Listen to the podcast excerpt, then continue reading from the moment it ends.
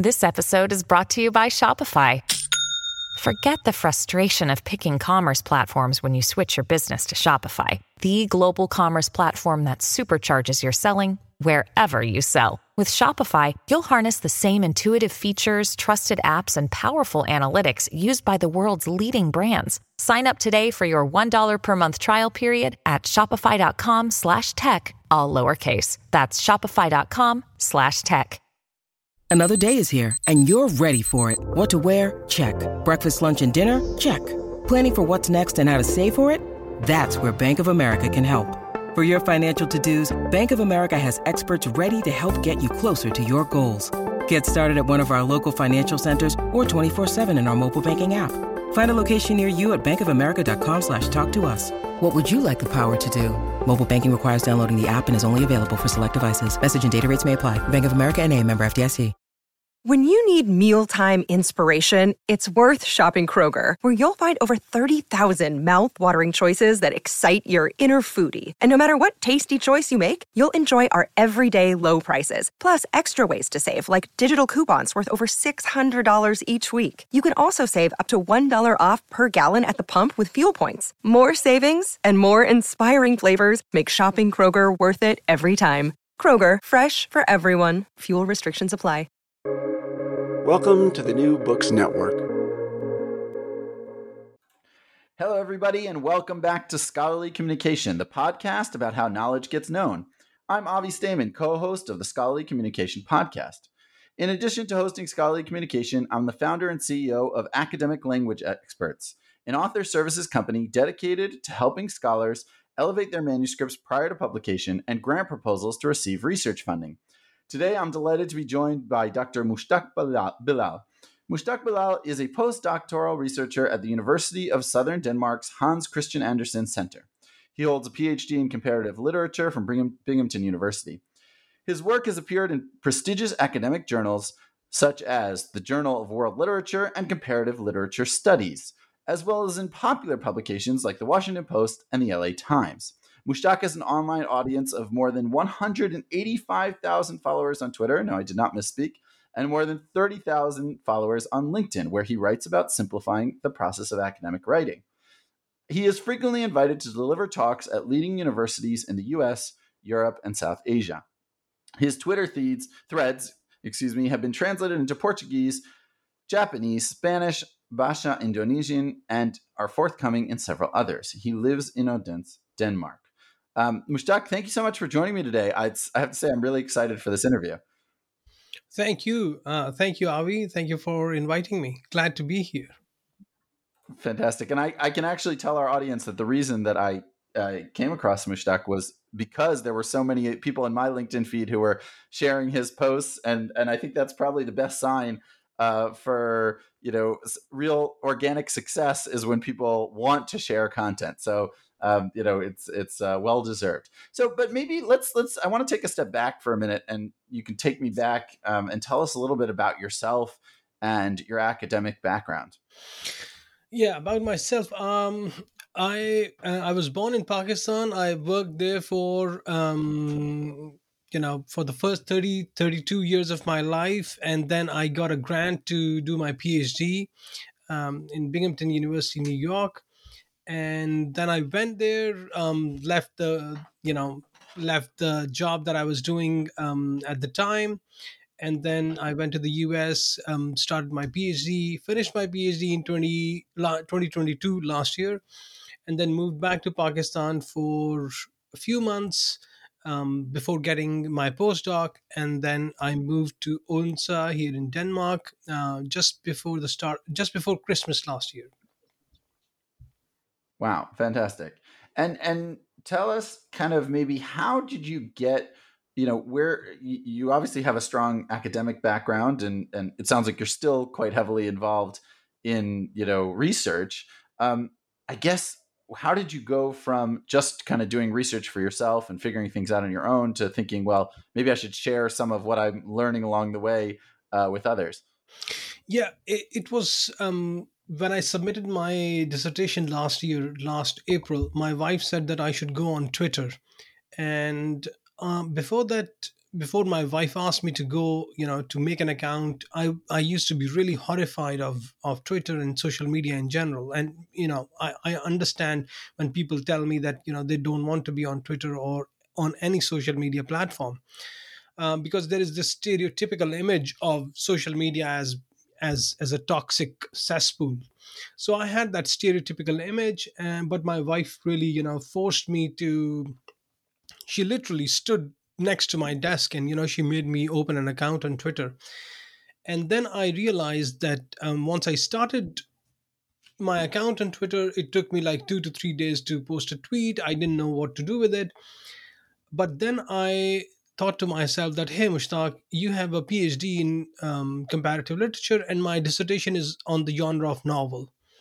So and i have a fairly good understanding of how genres literary genres you know worked especially during the 19th century in various parts of the world. So i said to myself hey mushtaq how about you treat twitter as a literary genre and try to figure it out? And from then on from there on i was able to extrapolate I, you know whatever i had learned was very portable you know because all the things that uh, i had learned in literary theory i could easily apply to good use uh, on twitter and i very quickly figured out it was like in a couple months i was able to figure out i was able to deconstruct how twitter works how content on twitter works. And the good thing about twitter um, is that it's a text-based platform one of the very few text-based platforms in you know which is which has such a global reach. If you look at other platforms like youtube or tiktok with such a big reach or even facebook they are um, not text-based you know they're partially text-based when, when it comes to a platform like facebook. But with twitter it's mostly text-based and that is you know that really helped me um, you know transfer my skills writing skills that i i had developed while uh, doing my phd to an online platform. So i started writing about yeah go ahead so i started writing about my own processes um during my phd i had uh, i had taken a, a bunch of writing workshops and you know seminars on the process of writing and so i said that you know uh, if I write about the 19th century novel, no, not many people are going to read about that because that's you know really dense literary theory. But I, if I write about the writing process, how how you uh, conceive a project, develop a project, you know, draft it, revise it, seek feedback on it, that would be you know very useful for uh, for my colleagues and especially for for people who were just starting their PhDs. And I started writing about that and then I went to Pakistan and then I uh, wanted to teach my students Zotero, uh, the reference management system, the, the app. And I prepared a tutorial for them, and I didn't have access to the online um, learning management system, the LMS the university was using. So I said, um, well, it'll take a, a week or so to get me access. So how about I post the tutorial on my Twitter? and i posted the tutorial and it went like viral it was i had like 3000 i think 3000 or 4000 followers 5000 max followers at the time. And the twitter thread went viral. It was like 2 to 3 million views and you know for it, it didn't stop for the next uh, 48 hours. And i was so surprised. I was like my god this is this is a tutorial about how to reference you know how to create citations and references. And there are so many people who want to learn. So that got me you know into that really opened my my eyes to this kind of content that you know there is a market for this kind of content people want to learn and you know i could i could write this. And so that's how that's the long and short of it. Not the long but the short of it. Yeah no it's it's eh, amazing. I think there's two uh, there's so many things that are amazing about that story. Two things that jump out to me. One is the fact that you actually saw how you could use your theoretical academic background for social, which I think is totally the exact opposite of what most academics I speak to say. Well, you know, the social being active on socials is so different from what I'm doing in my research that it just like almost feels like the opposite end of the spectrum. So the fact you were able to kind of take that and run with it is A. And then B, what I think is amazing is that I think it just comes to show us how desperate researchers are to understand best practices with writing and how I guess we're failing to teach academic writing in a way that's modern and contemporary and meaningful and practical to the point where people are searching for these alternative um, sources of of you know helpful uh, content, which clearly you're supplying them.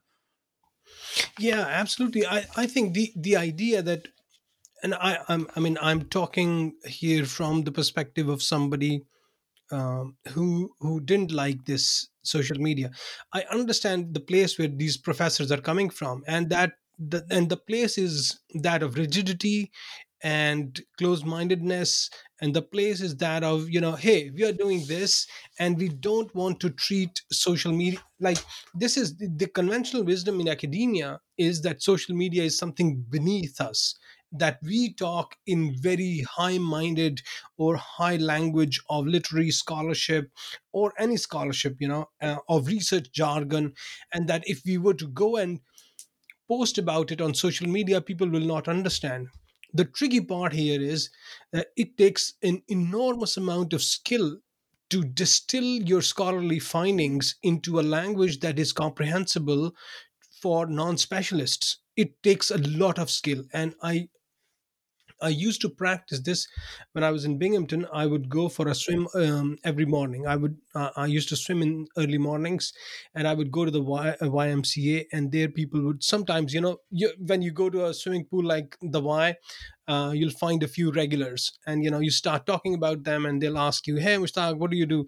And I used to take that opportunity to perfect my elevator pitch for my dissertation and it took months and months of you know iterations to bring down the elevator pitch to a level where it could be comprehensible outside of a comparative literature department. So so this is like if you become rigid that you know what i'm writing is high you know is is rarefied research and that people are not able to access that um, unless you initiate them into a scholarly discourse. I think that is and, and I mean, I, you can also understand it in in terms of you know protecting your turf. People want to protect their turf. That is also understandable. But then, what somebody like me thinks is that you know then then you're not democratizing education or you know um, access to research. So this is one point. The second point. The, what was your uh, second point? Well, yeah, I would say. Yeah, yeah and you are absolutely right 100% i'm with you because the process of academic writing especially at the level of phd and dissertations and monographs is so mystified you you, you don't know how i mean you go to um, a phd program and they're like hey you have to do this you have to write a dissertation how but how? I mean everybody learns it by doing it so you so will you. But this is not how it is done you know it's a um, there is a book by there's a book by there's a book called writing your journal article in 12 weeks it is by writing your let me it is by Wendy Laura Belcher. And in the start of her book, she says that publishing a journal article or writing scholarship is a game. And you know you have to know the rules of the game in order to play it and that was a very that was a big revelation for me. You know you have to understand it in terms of a game. And if you do then you know things become start becoming demystified. Yeah.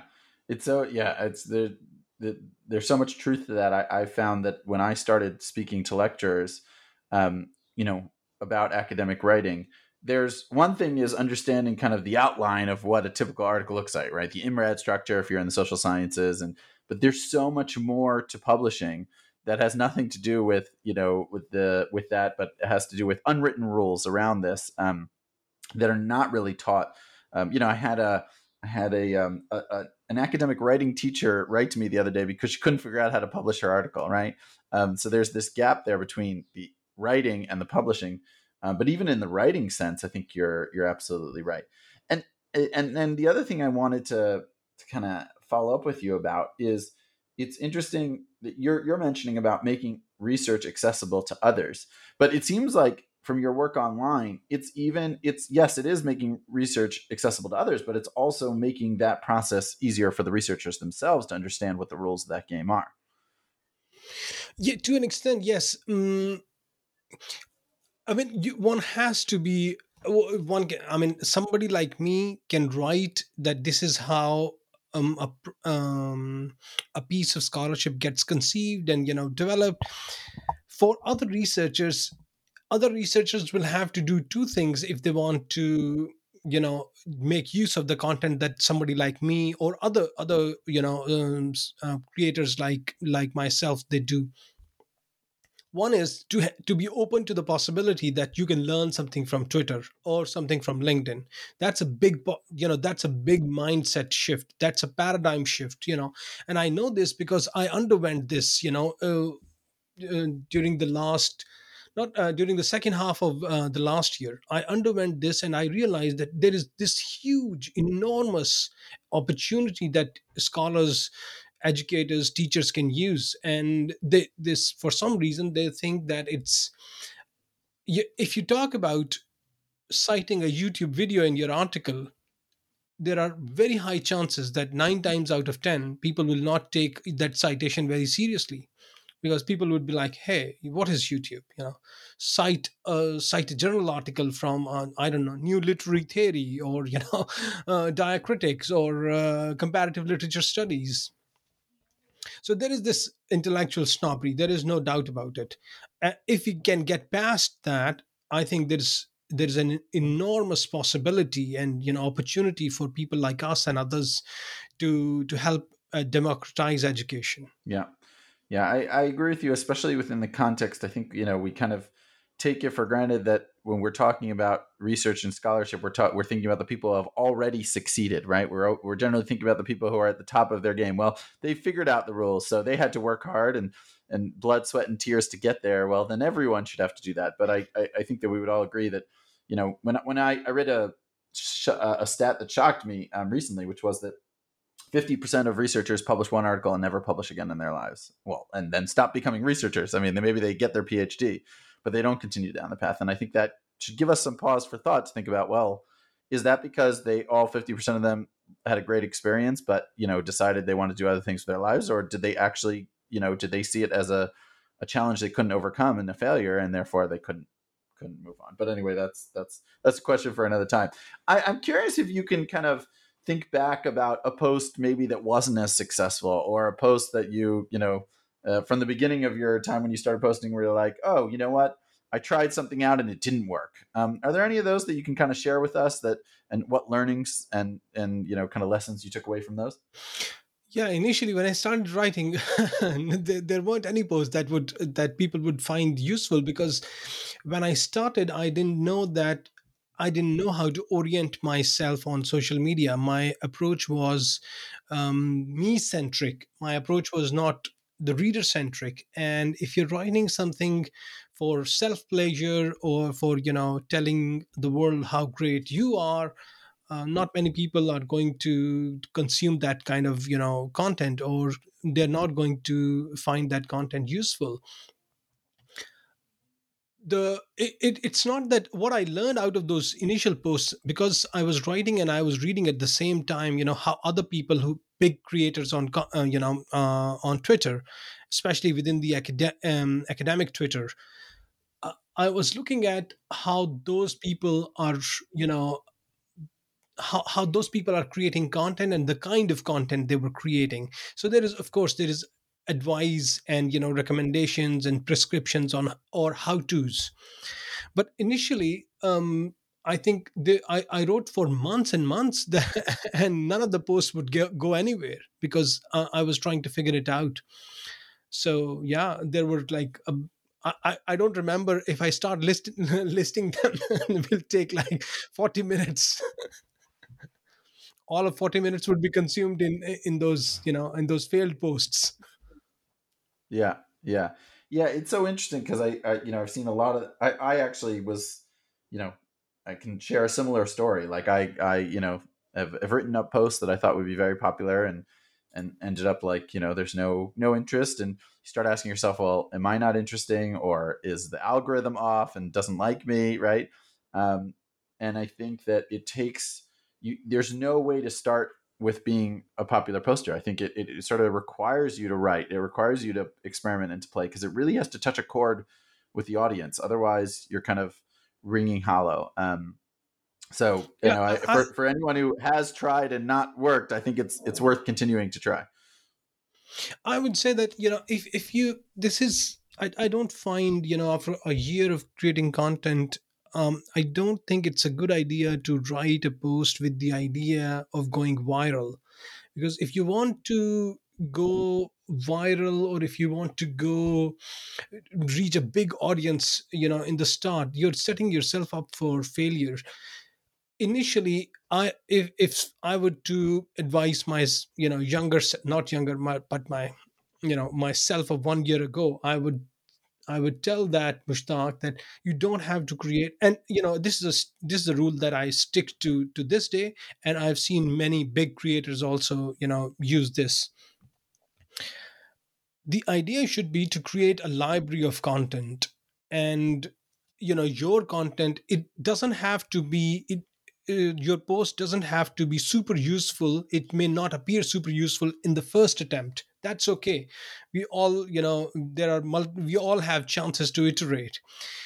But try to create an a library a repository for yourself of content that you know there are 10 20 50 posts that i have and then read them and see what's working and why and what's not working and why not and then try to rewrite those posts. So you know it's it's a it's a process of continuous iterations that you should be very comfortable doing. I was very comfortable doing it because i knew the process I, I, had a very good understanding of how the process of academic writing worked i had taken a lot of seminars and workshops so i knew that you know um, when i published my first article it took like 10 drafts and like one year and a half and it was so much of you know rewriting. It and that journal article is not a twitter thread of 20 tweets. It's like 8000 words and then you send it out to reviewers and they, everybody has funny things to say and you know rewrite the structural changes. I ended up rewriting like 3 4000 words of it you know? It was uh, and and I, I didn't resent it but that really taught me a good you know good lesson that iteration work iterations work. Yeah. Yeah. Yeah and i think the other thing is to keep in mind is is that you know yes you're the numbers that you know you have been that the number of followers and the number of people who are commenting and liking your posts are quite incredible. I mean it's it's it's um you know it's a testament to to the quality. But not everyone needs to reach it's not always about quantity right? Um if you have a very specific audience that you want to reach um, you know you're talking to all scientists um, you know and, and all scientists can help. But you may be a researcher in you know modern history or in classics and your goal is not to get you know folks from sociology to comment on your art on, on, on your post. It's really to to to bring something of meaning and value to your specific audience and to your community um, in a meaningful way. If you want that community to be a wide tent there's nothing wrong with that. But it doesn't have to be in order to be successful and and and you know as and, and maybe this is a good segue to ask you kind of you know what do you see as the price that you pay whether it's in time or um, you know energy how much time and energy do you put into you know these posts that you're working on? And do you ever you know do you think it ever comes at the uh, at the sort of um, you know at the expense um, of your academic work or do you see it as complementary? I'd say it's complementary because uh, it, it, i mean it's complementary but it it's definitely work. It's not it's not something that you can say hey it's my hobby. I get up um, and you know if i'm feeling inspired i'd write a thread. No it's not. I mean it's this is this is serious work. If you want to make yourself if you want to provide value to your community and i want to touch you know go back to uh, what you were saying earlier the idea of building an online community is you know one way of thinking about building an audience is to not think about building an audience. You don't want you know every day you you you you you should not have this in the front and center of your mind that i'm building an audience. No. The idea should be that you're serving a community. That community could be 10 people. That's it. Not a big deal. Like mm, for myself i have an avatar of a of a first year freshman sophomore undergraduate student who's willing smart intelligent and willing to learn from me. That's the that's my ideal reader and i write for her or him. That is the reader i write. And so i that's one reason that my threads i, I my threads are never peevish. My threads are never never trying to get get back at somebody or trying too hard to be you know to prove a point or being defensive. Because i'm imagining a very willing reader for my threads and that helps me you know uh, keep that helps me uh, stay grounded but it also helps me helps me figure out that i'm i'm not writing this to build a community. Building a community or building an audience is a byproduct of the kind of value you will provide to that imagined reader. You know you have to be sincere to that imagined reader or and in a way to your own self. And if you stay sincere to that reader your community will would coalesce sooner or later. You don't have to worry about and you know on in online communities or um, in this kind of work growth is exponential. I wrote for the for the first six for the first three to four months i had like 10 less than 10,000 followers. Then I wrote a trend on Zotero. It got me like 1,000 followers. Then I followed it up with another very lengthy tutorial that was like 30 tweets long. And that that brought me like 7,000 followers in a day. And the next day, I posted a thread in in September, I think. The next day, that same thread was being talked about and discussed in classes in Denmark, in in in US, in the US, in Canada, in many other parts of the world. So I, I what I would say is that you know forget about the numbers if you're starting out forget about the numbers. You know you should worry about the numbers but once you have a sizable community like if you have 100000 followers on one of the platforms then you should worry about numbers because now it's a different stage of the game. But initially you should focus on providing quality content. Okay so i want to I, I i totally agree with everything you're saying but i do want to push you a little bit and ask you now that you have been able to experience some success, now that you have been able to gain a following, um, what's the end goal for Mushtaq? Right, meaning where where do you want to see this going? Um, obviously, continuing to create you know um, you know helpful content and and and reach, researchers that need this help around the world. But are, do you see this as something that you can actually pursue in uh, you know career direction, or do you see it as kind of um, or are you still taking it day by day and you know seeing where it leads yeah that's a that's a question that i can answer on two levels strategic and tactical. So you know long term strategic would be my um, my own idea and that's why i'm a humanities scholar. So uh, the good thing about being in a, being a humanities scholar is that whatever you learn or whatever the knowledge that you create is immediately applicable to the society that you're living in to your own self of course it would take you know um, a bit of work to figure out how to do that how to how to apply that. Strategically i i had always wanted to do something some work along the lines of being you know public intellectual somebody who has uh, one foot in academia and the other foot in public discourse and is able to marry the two fields and you know uh, is able to communicate scholarly ideas that are grounded in rigorous research but are also accessible to the to the public general public so strategically i would i would love to continue this work and you know if it helps me become uh, a public intellectual with the, with a bigger reach, that would be really wonderful. Uh, technically, and I do take it take mm. these things day at a time. If you ask me on any given day, what's your t- tomorrow's thread going to be about, and I'll say, I have no idea. I don't worry about it. I write a thread, and you know, in the evening, I, when I exercise, I think about what what I should write about the next day. Then I take a shower, you know, mull it over, in the morning I, I get up early in the morning and then i i play around with a couple of ideas write a thread then forget about it and then you know i do my own you know research and uh, house chores and other things.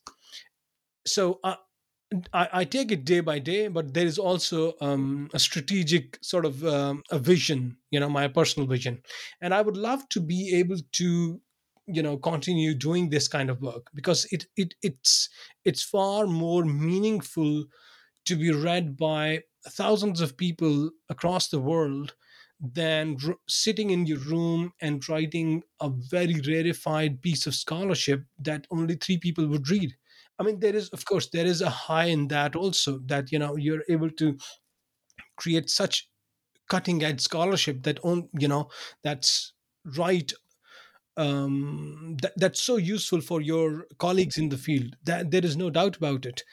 Um, but that you know, you also want to reach um, a larger audience. A lot of, I th- you know, correct me if I'm wrong, but I think a lot of the more recent success or the more recent um, strategic help that you've been giving people is really around AI. I wonder if you see AI as a way to bridge that gap in some ways between the theoretical, high level, highfalutin academics and the you know world, the, the kind of um, moving past the ivory tower and being able to reach um, larger audiences. Yeah, the work that I'm doing um, around AI, most of the work is comes out of the place or comes out of a place of concern because people and academia there are like there are two types of groups one group is very skeptical and you know they are like the ai is going to corrupt the system and we're not be we're, we won't be able to teach our students what writing is and writing is thinking and they're cheating and you know all that sort of skeptical or doomer sort of discourse. The other, uh, on the other end of the spectrum, are early adopters of AI in academia.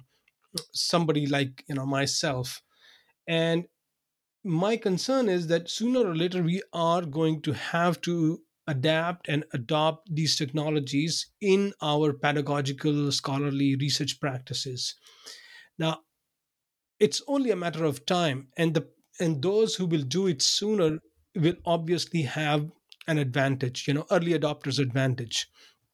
That's one aspect. The second aspect, the the concern is that a lot of people don't know how to use these apps. So, for example, there, there's a there's a professor at in Texas A&M. He suspected that his students were cheating, and it was all over Reddit and Twitter and you know any any social media platform that you can name. And that professor thought he, his students were cheating and he opened an account and he ran all his students' assignments through ChatGPT, asking ChatGPT if it had written it. And ChatGPT's initial, you know, the home screen says that ChatGPT can give you wrong information. Now, this professor obviously ignored this and said that ChatGPT had told it told him that all the assignments were written by ChatGPT, and he failed the whole class. And now these, these are the students, this is the whole senior class that has graduated. They had graduated, and now their graduation is being delayed. This is this is just in, enormous. And then yesterday I was reading about a lawyer who looked up fake references in, in chat G- gpt and then file those fake references in a code file. Could you imagine that?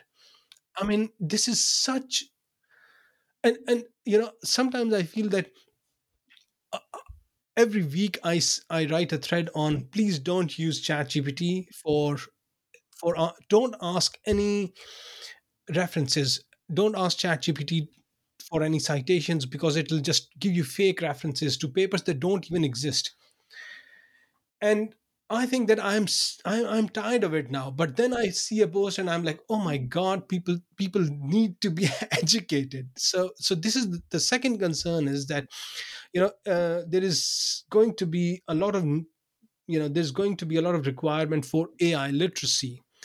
There are these apps, but you have to figure out how to use them. They're not you know uh, they're not going to they're not robot you know over, overlords who are going to rule us. They are mere tools. So you need to be able to learn uh, you need to be able to have a good understanding of them to use them. I totally resonate with what you're saying, Mushtaq. When I when I get up to speak about GPT, I it, sometimes I feel like I'm the you know the one who's pushing everybody to think about you know what responsible AI looks like and how to use it the best. And sometimes I feel like I'm the one who needs to hit the brakes and say, okay, let's let's not go overboard here. And I think it's really it only comes from a lot of tinkering and playing around and really understanding what the power and weaknesses of these tools are to be able to you know to utilize them for good but i think you're right it it, it starts on the one hand from fear and on the other hand from like you know maybe irresponsibility or a way to cut corners and it's a matter of of teaching people how to use those those responsibly so i'm curious about you know kind of you know when, when i was thinking about how to introduce you i, I had a, a, number of like kind of uh, titles that went through my mind um, I mean, academic being the first one, you know, definitely earned your your your doctor title, uh, but then also, you know, influencer, uh, consultant. I think a lot of people would probably see you as like you know a, a helpful consultant to them, even if you're not you know working with them privately, um, or content creator. Are there any titles that you kind of prefer, or more or less? And how do you kind of um, see yourself? Not that you need to ever put yourself in a box, but how do you how do you define your your work? Yeah, that's a great question. Actually, these these labels because i come from a you know literary background and the understanding my my my view of the world is very grounded in sort of a you know how literature works so these are the labels that people use um, back in the 19th century and even now publishers use these labels because they have to sell something. They have to sell a book and if they have to sell a book they need a genre. So the genres of the genre of the novel is right in at the intersection of uh, art and commerce. You know it's equally in equal measure it is influenced by art and commerce. And i would extrapolate the same thing to my own situation that i'm at the intersection of academia and a social media content creator and uh, I mean, there are many other people also who are creating great, great, really um, wonderful content. One, there's there's a there's a PhD candidate at Harvard, Kareem Carr, who writes about stats, and he writes about stat, uh, statistics in a very easy to understand, you know, manner that people could understand how stats are manipulated to create truth. You know, I can give you a statistical truth and you'll be like oh wow this is based in rigorous research when it could easily be in bad faith you know? So uh, that's that's a very useful skill in today's world to have you know? And i don't do any anything with stats but i, I find that content super useful i would say I still think of myself as academic, and if I were to brand myself, you know, so to speak, I'll brand myself as a public intellectual um, and social media. I mean, social media content creator is also is also a label that I don't mind. The label of influencer was not something that I used for myself, and I don't use for myself even now. This is a label that other people will use for you because when somebody will reach out to you and they'll say, Mushtaq, we've we have this app um, that we are working on. Could you maybe uh, write a thread about it? And so that's one way of influencing you know quote unquote um, public opinion. The other is consultant. Consultant is something that i would consul- consultant is good Consul- i had never thought about consult being a consultant but thank you for this insight because um, consultant is a good way of branding myself because that then that makes you to be able to charge a lot of money for your work you know. So if you're consulting with say a bank you could easily ask them that yeah, you're going to work for them but you know you'll charge like $2000 an hour. So that's that's a good way of branding myself.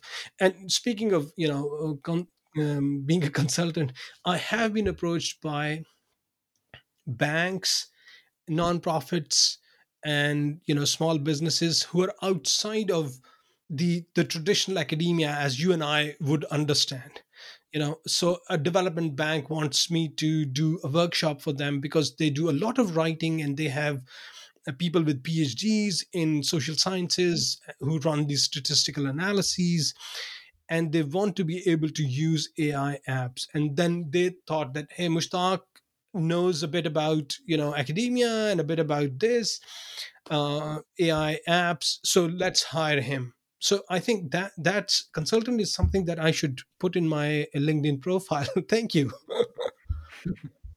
yeah my pleasure. I'm happy to speak further off air about how we how how how to turn some of the wonderful work that you do into into good business for yourself because in the end everything right it has to be sustainable and it has to be something that's that that that makes sense for you and your family. So so that's that's really quite important. Now i i i feel like i could sit here and chat with you all day but I, i'm respectful of your time. So so i want to skip ahead a little bit and ask you about um how you know twitter can be known uh, also for being a wonderful place for quick and helpful information but also a place with a lot of vitriol and a lot of trolls um uh you know who may you know be more disruptive and uh, and and give a hard time or or be counterproductive.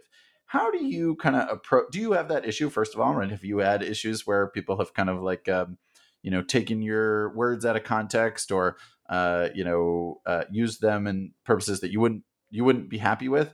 And how do you kind of deal with that both practically and maybe also emotionally, not to get yourself you know too upset when those things happen? Yeah, that's a great question. I think that is a question that not anybody in the world would have a satisfactory answer to not even mark zuckerberg or elon musk you know people who run these companies because it is so such a fundamental and simple question and yet it is so difficult to answer.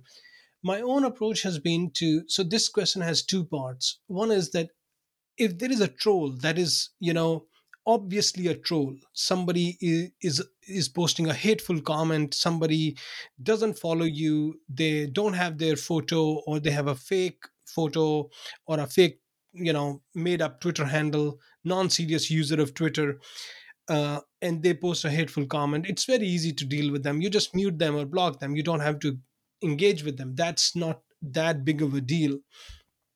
But the the real challenge for somebody like me is when people when i write for um, i write for acad- academics and people deliberately misunderstand or project their readings onto my work and that that is often done in bad faith and so for example i'll give you an exa- uh, i give you an example of a while back i did a thread on um, how to find journals for your work so if you're if you're starting out, if you're a first year student and you have a paper on the horizon that you want to publish, you know, maybe two years down the line, one year down the line, you have no idea how journal submissions work.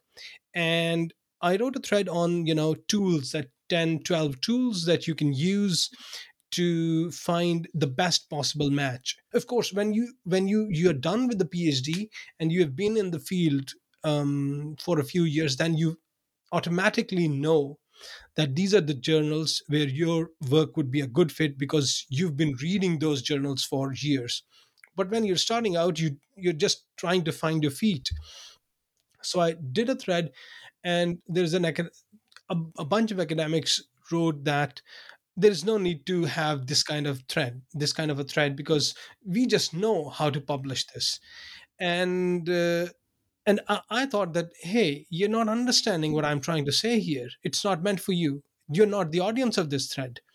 And I, I used to tell people that, you know, you're not the audience. Now I've stopped doing that because I think my time is not it's not the best possible utilization of my time. But th- there is no doubt about the fact that academics can be very mean people on um, on Twitter. I wrote a thread on systematic review, how, so I, I don't I, I don't do systematic reviews because um, it's a basically um, it's essentially done in biomedical uh, research. And i'm a humanities scholar but somebody asked me that hey mushtaq we are developing an app for systematic review. Could you maybe advise us?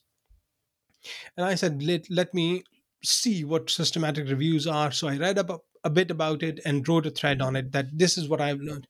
And medical librarians they were really you know they were really vicious about it. They were like hey why are you writing about systematic reviews? You're a humanities scholar. No, you should not even write this.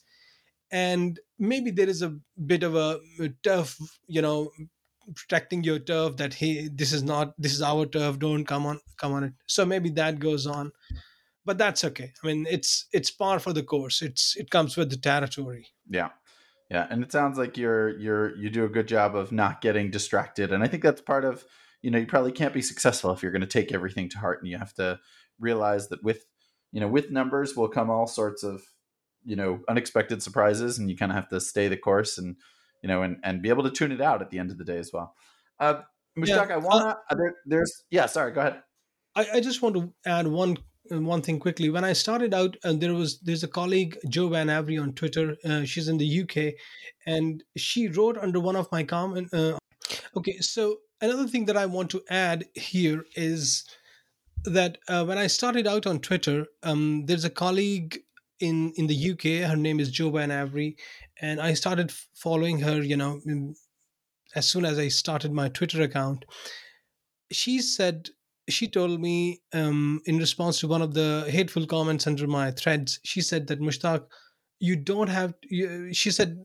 mushtaq remember two things. Nobody can tell you how to use your twitter account. You are free to post whatever you want to. And the second thing is these are not your people.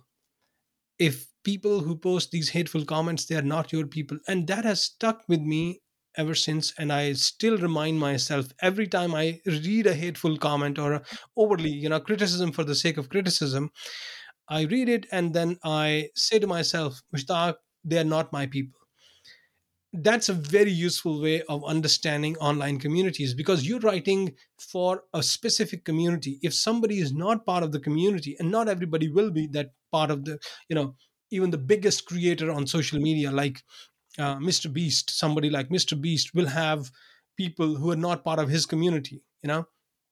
And so that should not make any difference to a serious social media content creator you know you're writing for your community it's sort of like preaching to the converted which sounds counterintuitive but it makes a lot of sense you're writing for people who are already convinced that you bring value to the community Right. Interesting. And I think you can probably say that that community can be made up not just of interests, but also of values, right? So if someone is not acting in accordance with the values of that community and the respect that is part of that environment and culture that you've built online, then they're not part of the community. Th- that is that is correct Fantastic. All right, here's what I want to do, Mushtaq, because we've we're, we're already at about time, but I, I I want to get the last section of this interview is going to be about practical um, things that researchers can do, and I don't want to skip out on that. Here's what I want to recommend. Are you up for doing a lightning round? I'll ask you some questions. We'll try to do up to 30 second answers, and we'll just run through them quickly. Does that work for you? sure let's see Let's Okay, let's try it. We'll experiment. We'll experiment. We'll see how it goes. All right. So number one, um, tell us something about the things you've noticed about themes or content that works particularly well or does not work well. Yeah how to's. As far as i'm concerned if you tell people academics how to do xyz using a tool abc that content will work very well. Content that doesn't work well um, if you write personal stories and i sometimes do that um, you know that content doesn't work as well but hey sometimes you you write not for you know uh, for your readers but for your own self. So that doesn't do well in terms of numbers. Got it. Um, how can scientists do a better job of communicating their research both within academia as well as to the general public? Oh, that's a great question. You, uh, I can, you know, people need to write books on it. I think one of the ways, but I, I will keep it very brief. The most important and fundamental thing for any scientist to wrap their head around, or you know, so a natural scientist or a humanities scholar, is that is not to look down upon readers, general readers, not to say that these people are maybe dumb or they don't, they won't understand my research. This is a very, this is like a cardinal sin. It's not that they can, can't understand. It's just that our job, it's our job to make the the scholarship palatable for as many people as possible you know it, i think it it was feynman who said that if you cannot explain a concept to a 13 year old or a 12 year old it means you haven't understood it perfectly yourself Yeah, hundred percent. Um, What would you say to more introverted scholars who maybe are afraid to expose themselves online? Oh, that's a great question. I, I am some somewhat of an somewhat of an introvert in in specific sense of in a specific specific sense of the word because you know English is not my first language and writing in English is you know like putting myself out there for you know the, the I feel somebody's looking over my shoulder, you know, and you know there's a constant sense of being judged by native speakers. But introverted scholars, I would say that you know being able to communicate your thoughts in a manner that you feel comfortable is a very important skill, and you can you can start low stakes start really low stakes. If you're an introverted person and you don't want to put yourself out there initially you can go to quora. A lot of people have asked questions there. You can create a simple profile and you can answer their questions. You know you can offer your considered opinion and if what you have to say if that resonates with other then you can you know um, you can think about putting yourself out there in a much more explicit manner. But start small. I like that answering specific questions on specific fora. That's great. Um, all right, and maybe most importantly, uh, for those who for for those few researchers that don't yet follow you on social media, um, what's the best way to uh, to to give you a follow and be able to consume your content? So you can follow me on Twitter. Uh, my uh, Twitter handle is at Mushtaq Bilal, PhD, M U S H T A Q B I L A L, PhD. And the same uh, handle I have on LinkedIn. So I'm active on Twitter and LinkedIn at the moment. I'm thinking of going to Facebook, but uh, there's only so many so many hours in a day and so much you can do. I, I don't recommend we can talk about this, but I, I think I think you're in exactly where you should be, and I don't I don't know that you even need to get to Facebook. I think yeah, you've thanks, done, thanks you've done a great thanks. job both those places. So brilliant, uh, Mushtaq. This has been really really informative and wonderful. Um, I think it really sheds a light um, on a what I think will be a increasingly significant and important um, venue and means and medium uh, for having these discussions.